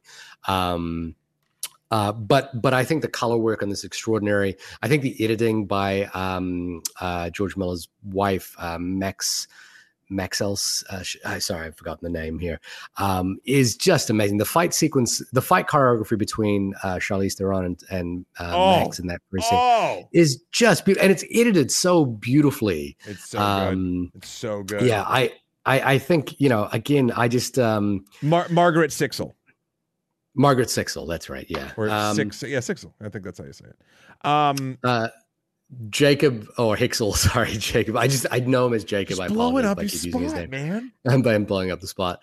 Uh, what did this do for Charlize Theron's career afterwards? I mean, you have to remember she did have a pretty extraordinary career beforehand as Mhm, well. mhm, like she mhm. had won the Oscar uh, for Monster and it established herself. And I think in many ways this kind of established her as an action star as well. Um, maybe, and what the what, one of the great things is I think this established her as an action star onto her own. Um, so I, I don't know if Atomic Blonde did for her what John Wick did for Keanu Reeves. Um, but certainly Charlize Theron should be chasing franchises. Um, She's already got a couple. for, She's the uh, main villain or one of them, and until she becomes a hero in Fast and Furious. Uh, Yeah. Yeah. Yeah, uh, the Blade mentions the. He actually mentions the scene that I actually. so again, as a filmmaker, there's a quality to the actual color grading of this film that is very much like what you do in Adobe Lightroom uh, when you really want to like when you're posting to Instagram for the first time. There's like it's just a it's a huge like color contrast kind of approach. And or when you scene that, stream for the uh, first time and you want to set up your Philip Hue lighting to be yeah okay I, I exactly this yeah, Yeah. yeah this is the thing um you know and uh i think there's a quality of this film which is like um it feels very much like an adobe photoshop film in a weird way but it's like so good and it's like why don't more you know like we have the technology why don't more of our movies look like this i think um I think it might have been Patrick Willems or maybe another couple of video essays who did uh, an essay about the color grading in the Marvel Cinematic Universe and how it loses uh, a lot of the saturation um, to nullify kind of its color quality. And you see it in the Zack Snyder universe as well. Um, you know, if you compare what for example, what Superman looked like at the end of Black Adam with the hues of his red, his red, yellow, and blue suit versus the way it looked like in um, the Justice League. Um, you know, uh, I think there's just a, a, sort of color quality to this film that's that's just extraordinary. Yeah. Um, so yeah, I, I think another uh, topic that came up is the toxic death cult of uh, of the Citadel. Um, I recall a review in Sight and Sound magazine about the Lord of the Rings, Peter Jackson's Lord of the Rings, where Sure. they talked about um, the there's a there's a quality to the way in which Frodo, the close up of Frodo's hand when he unfurls it to show us the ring for the first time, and how his fingernails were caked in dirt. oh I And um, I think there's a quality to this film which reminds me of that sentiment, which is that it is filled with people who are both real, uh, covered in grime that the world filled, feels lived in, uh, and caked with the extremities of of um, uh, the type of degradation that happens to Yeah. that world. Um, another film that we've talked about on this podcast that certainly does this, I think, is, is many years earlier, is Alfonso Cuarón's Children of Men as well, which has that sort of like lived-in feel to it, where every corner feels like somebody has actually existed in that world. And I think, um, as far as the toxic death cult of um, the Citadel in *Morton Joe's world, I think there's a really fair question here about what does you know, like if we've got the Bullet Farm and Gastown. What is Immortan Joe's deal? He's a like, farmer. is it milk Yeah. and lettuce? Is that kind It's of what milk he's and got? lettuce. That's what milk he and does. lettuce. That's he's what a he's got going farmer's market. He's a farmer. Uh, he, he opens up on Sundays and he's like, "Do not taste Oh. water." Grass is correct. It is water. He has the water. That's his thing. And- But That's you can get milk and lettuce from water. So Right. Yeah. Oh yeah, because yeah, they call it guzzolene, and they're Yeah. bringing guzzolene to the bullet. Yeah, they're trading it. That's right. Yeah. So and and in many ways he also I guess uh as far as uh, he has women um I guess is maybe his I mean, he has thing. he has concubines, right? He has Like, concubines, uh, but he also has like a breed like there's some I, I don't know whether this is um you know because the, in the middle of the story there is this thing about the the the survival of the baby. You know like they when, uh splendid uh is rolled over uh, and dies you know like his brother uh Immortan Joe's other son you know is like I had a baby brother and he was perfect in every way. You know like there was there's this thing about uh the importance of that pregnancy and is like and and Immortan Joe's kind of like that is my child my property. Um it is something to do with like procreation milk well, I think I as you think- say Immortan Joe is the farmer's market of this world right and i think it's because um the the um all of Morton Joe's sons, the smaller Hmm. gentleman in the chair and the big dude whose name is, I believe, uh, who you just quoted, Rictus Erectus. Rictus um, Rictus yeah Uh, th- like all of his, um, all of his, um, I guess, uh, heirs yeah are flawed in some And- way, or or or he would see them as that way, and I think he was trying to get like a a, a, a another heir down the line. Um, well Rictus Rictus did seem pretty virile if you asked me I don't know he was like also a simpleton. He was a he, He was, was a, a he was a baby. Like Yeah. and and I think I love, I love. There's a shot of him when he's like looking over at the breast milk, and he has this bottle of breast milk, and he like takes a sip. He's like, "Hmm, yeah, it's just like, yeah. Uh, for the for the audio listeners, I'm sorry. We both just did the face perfectly. There's also the hilarious shot. I will say this. Then we should then we should move on. What's of the of the Immortan Joe mask when he's mad that uh the splendid uh Angharad dies and Yeah. he shoots the Gatling gun, but like the jaw opens for the first time, like it's just open when he screams, but it never moves when he talks. And I'm always like, okay, that's fine. You like did Uh, just you're like and like knock it down. he's got like the same mask as uh as Ethan Hawke does in the black ma- in the black phone. right? Oh, Black Phone, yeah. yeah, it changes. Also- it changes shape. Also, shout out to the Doof Warrior. Do shout it. out- Can't go past the do. Shout Oh, out well, to okay. having the balls to have a rock and roll uh march like it's basically the equivalent of an of an army drummer. Like he, he's keeping Yeah. beat for the chase. It's so great. I- fucking good. I love that there's no real explanation to it. Apparently, uh, Iota, the person who did uh, who played that character, kind of created a backstory for him where he's like he was blinded and then kidnapped by uh, the the people by Immortan Joe, and what he realizes very quickly is that his only value is to play music in order to hype people up. Um, so he continues to do it, even though you know, like he is essentially a prisoner of the um, uh, of the Citadel.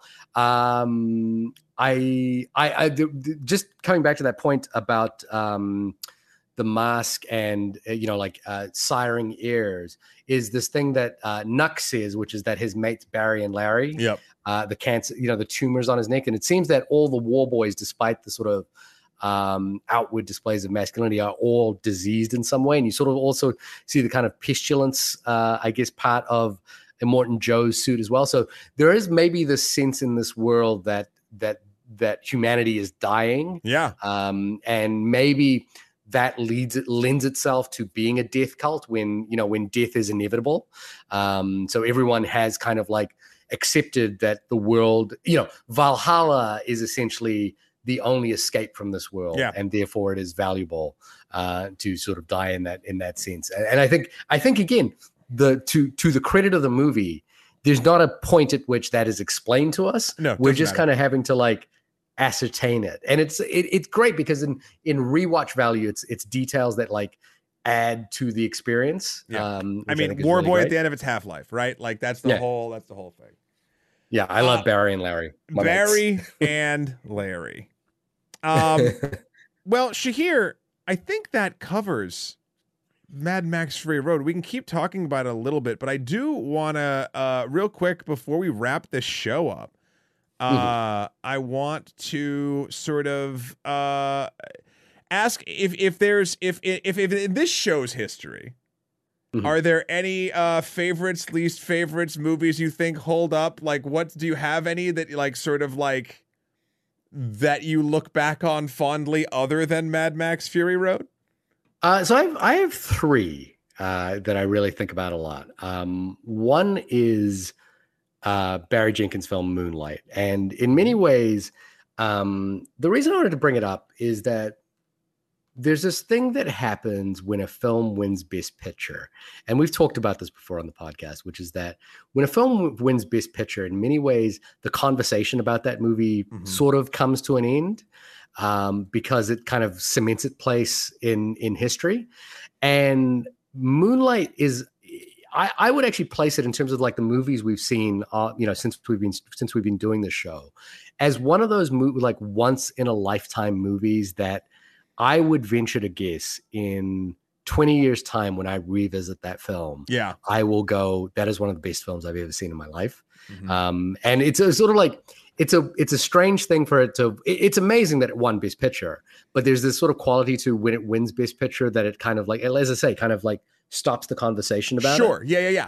Uh, and and that's and that's you know like i would place that amongst the sort of pantheon uh of uh films like mad max fury road where you go that is an that's an all-timer um you know that's an all-timer kind of movie um the other one the there's a couple of other films but i, I was going to say into the spider-verse I, I just think into Ah. the spider-verse is like is just the business you know like as far as again the the types of movies where we, the venn diagram between you and i overlap uh into the spider-verse is one Sure. where i go this is this is so good at what it's doing there is you know like and and you know i i will i consider that again another all-timer um i like I, i've got a few other conversation uh topics as well but i you know recently tar i think tar is an all-timer Sure. Wow. Um, okay. and i think that yeah how about you I mean, for if you, we're talking about the individual films, not the episodes of this show, but, but movies that Yeah, we've sure. covered.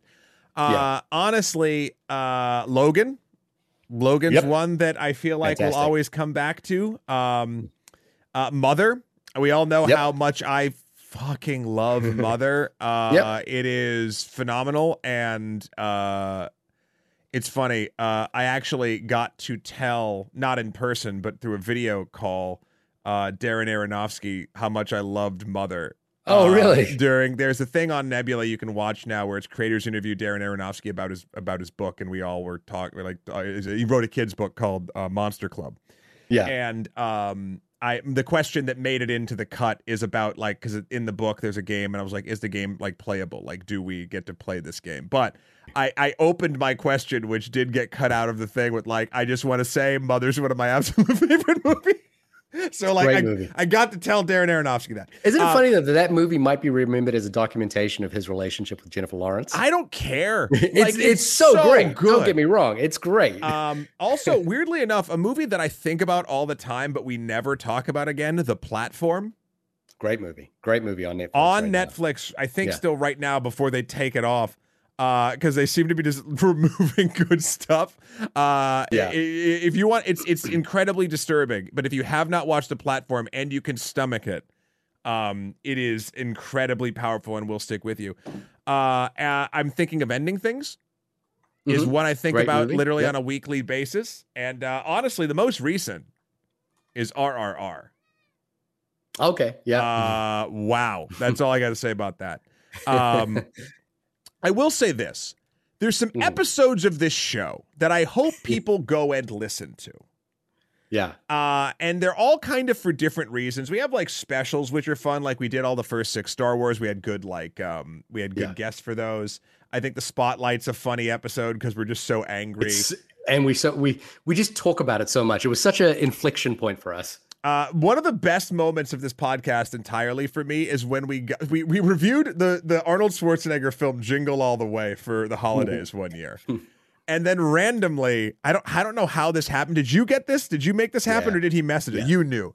We I, I messaged him. uh, Shahir knew or I knew how to get in contact with Randy Kornfield, uh, who is the writer for Jingle All the Way. And our episode, our 138th episode, is just an interview with the writer of from Jingle of All the Way. and I, it's it's That was my Christmas present to you that year. it I was think. so it, it blew my fucking mind. So Yeah. I want people to listen to that episode. I really liked our Scott Pilgrim episode when you Mm-hmm. and friend of the show Jess Tucker tore that movie to shreds, and I had to like, I felt like I was fighting under my weight class, but defending my family.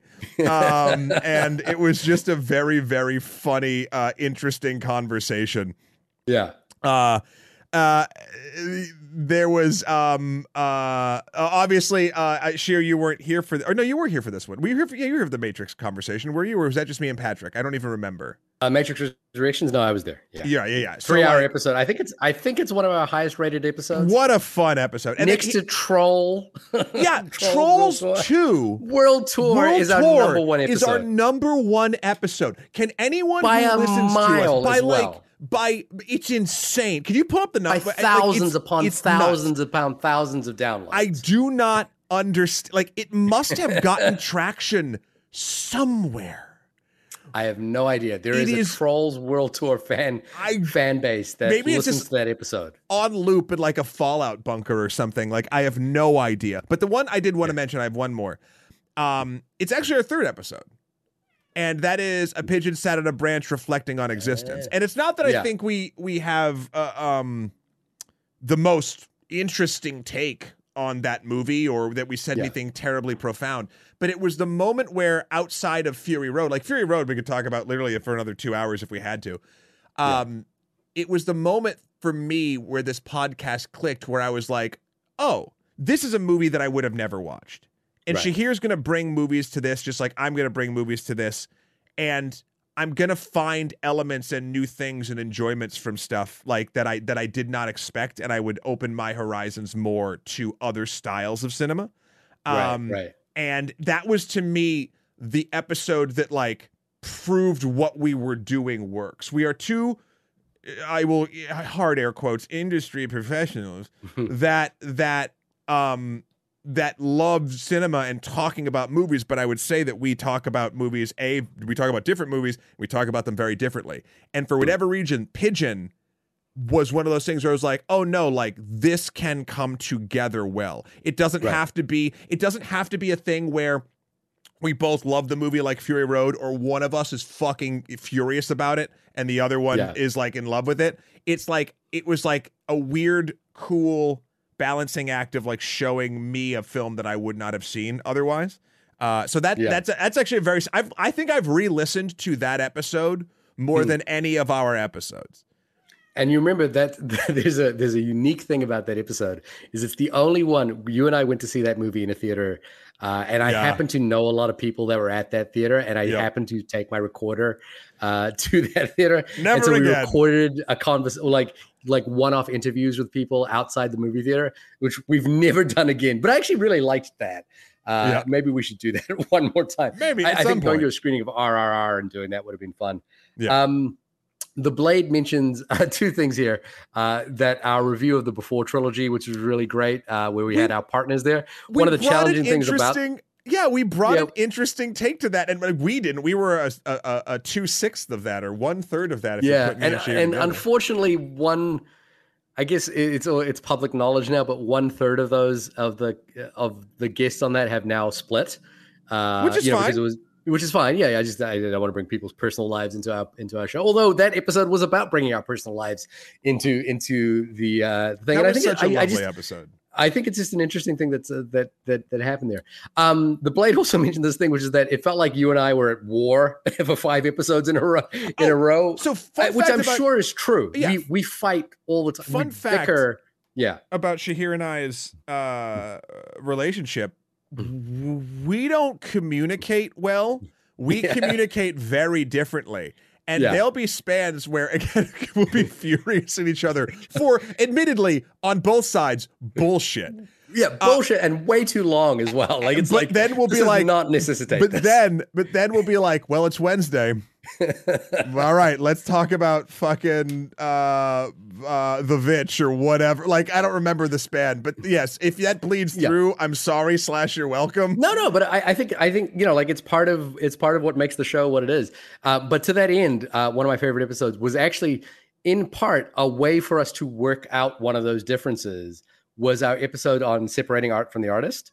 Sure. Do you remember that? yeah. Do you remember that episode? Because essentially, and maybe we didn't. Oh no, we did. We did explain on the episode that why that episode had come about. Yep. But it really was we were trying to work out this long running argument we were having with each other about do of all things discussing a Steven Spielberg movie and why we should or shouldn't discuss a Steven Spielberg Right. movie. And essentially, the the fruits of that is that uh, is that the the episode that came out of that, which I thought was actually a pretty good episode, uh, uh, was separating art from the artist, where we have a lot of that conversation again into the conversation about Tar, which is really about that as well. Um, I really I really like those episodes where um, we take a niche topic, like our, our also uh, our episode on um, music and movies, where we really dive into like this niche area. All the Um, specialty stuff. Can Batman be black with um, Batman Be with Black? Damian Yeah. Lemon and Carolina Ravassa? Yeah. Um, any of them with Izzy or Jess or Gerard or Yeah. SVP or any of the guests. Red, who's uh, you know around here, has been on a few. Yeah. Um, uh, it's so fun. I, okay, okay, okay. We're gonna take us home here. Are there any episodes that you dislike? Like you really don't like? If you could tell everyone here the episode they should not listen to. Fuck, that's a great question. Uh, what's yours? Tell me. What I mean, I have a few. Um, Entourage, which is episode four. I, I don't just remember bad. disliking the episode. I, no, I, I, we was- have nothing to say. We make dumb Right, jokes. It's right. there's no and it's like half our fault. Like we could have done better, but I think we just came off pigeon, and I was like, I remember because it's such a high and such a low, and I was like, ugh. Um, yeah. the perfection, and this is the weird thing. I haven't gone back and listened to the perfection again, which is episode two twenty nine. Right. But I have in my head that I hate that episode, and I can't Okay. remember, and I can't remember why and it's weird. I, it's like it's like when you like have a smell that makes you nauseous because you once had a stomach bug and it wasn't the thing that smells fault. Like I have no idea why in my head I get like a Ugh, I don't like that episode. uh, and then the last Um, one, and the last one I'll say yeah. uh, is episode two twenty nine, and I will never live this down. That is jujitsu. Uh, I, I I think that was a fine episode. I think it was a fun episode. I'm sorry. I'm sorry. I asked enthusiastically I, to I, I'm, review I'm the glad film we did that. Jujitsu. I'm glad we did that. Um, one that I think I was really excited for, but I just don't think actually worked out the way I was hoping it would work out, was the episode that we recorded in uh, Spain, in uh, in Bilbao. Uh, we did an episode on the film Loreak, and I was like, I was really excited in the idea like we would travel to a country and we would watch a movie from that country, and we would have a conversation out in the street. And the thing is, is you're too good at recording because what I was like hoping for was like an episode where we um, are surrounded by the language, Right. uh, because language is such a you know like I feel like it's such an important part of the of, of like the conversation around movies, and it just you were a you were really good at recording. B it was outside and it was quiet for some reason. Well, it was and it was just like we like what I wanted out of that episode was the sense that we were in a place. sure. Uh, we you did know, run and into it- our production team, Uh, I Yeah, think we they, did run into they, our production They interrupt us, right. I think, at one point. That was a fun Timothy episode. Delgado, I think, uh, Oh in the middle of that episode. That's yeah, yeah. so funny. Yeah, I remember running around with the Zoom. We were doing the EMAs. Shahir and I used to get to take fun European vacations. we used to go to Europe once every year on a work Uh, trip. but that has that has since uh, the we just don't get to do it Now the anymore. No furthest, now the furthest I travel to work is New Jersey. oh, what a scenic scenic New Jersey. I love New Yeah. Jersey. Um, Um, all right. Yeah, we did. Uh, the the blade has kind of pointed out there are sometimes we definitely get into uh, long semantic battles, but you know, like I, I and, and as much as like when we're in it, we are at each like we are literally at each other's throats. Uh, you know, like it is it it, there, it it's not a it's not a bet. We're actually like we're at it. I hope you can feel that. Uh, Yeah. Can you feel it? Um. uh, but but I always think you know like uh, okay, and, and now I'm going to get sappy now. Oh, good. Um, uh, I I was told I, I've been having a, uh, a professional relationship that has actually been uh, not working out in the best. Matt, you know what it is. Um, and I've been talking to a lot of people about like why that happens and you know like what to do in those situations and what have you. And uh, one someone said something to me that I that I really took to heart, uh, and it made me think about you. To be honest with you, uh, when they said that like every partnership goes every partnerships go through goes through ups and downs it goes through where you are having problems and and what this person said is the thing despite you know you can have really serious problems but what you have to what makes a partnership work is that every now and again you are reminded or reaffirmed as to why that partnership was begun in the first place and there are times when we are at each other's throats. We have very different opinions about movies. We have different like outlooks on what makes a movie great and why we watch a movie. And that we and like like the blade said, we will be at like it is not a bit. We are like literally there uh, to like like get the other person. And but but then the podcast is affirmed and it is affirmed by the fact that we did four we have done 400 episodes that we do those special episodes that we come back every time and then there's a like a there is a mad max fury road every couple of years that we like both agree on and click on it's like spider-man into the spider-verse or Mhm. logan or get out or something like that Yeah. where we actually like you know like it is affirmed and i wanted to say i always you know like we we we get into it but that is you know like that's what family is family is you get into it yeah. uh, and Yeah. and and you know it is affirmed all the time No, I agree. Uh, I wouldn't want to do this with with, with anybody else. Uh, this is such a. It's funny. I, how do I put this? And maybe it's because we do this weekly. Hmm. Um, that I, uh, people assume that I always want to talk about movies, and yeah and I, I I do to a point, but like every time I do with another person, it becomes a thing where I'm like, I, I start thinking like this is this is my this is my uh admittance here because of how long we've been doing this. I start thinking like the both of us. Mm.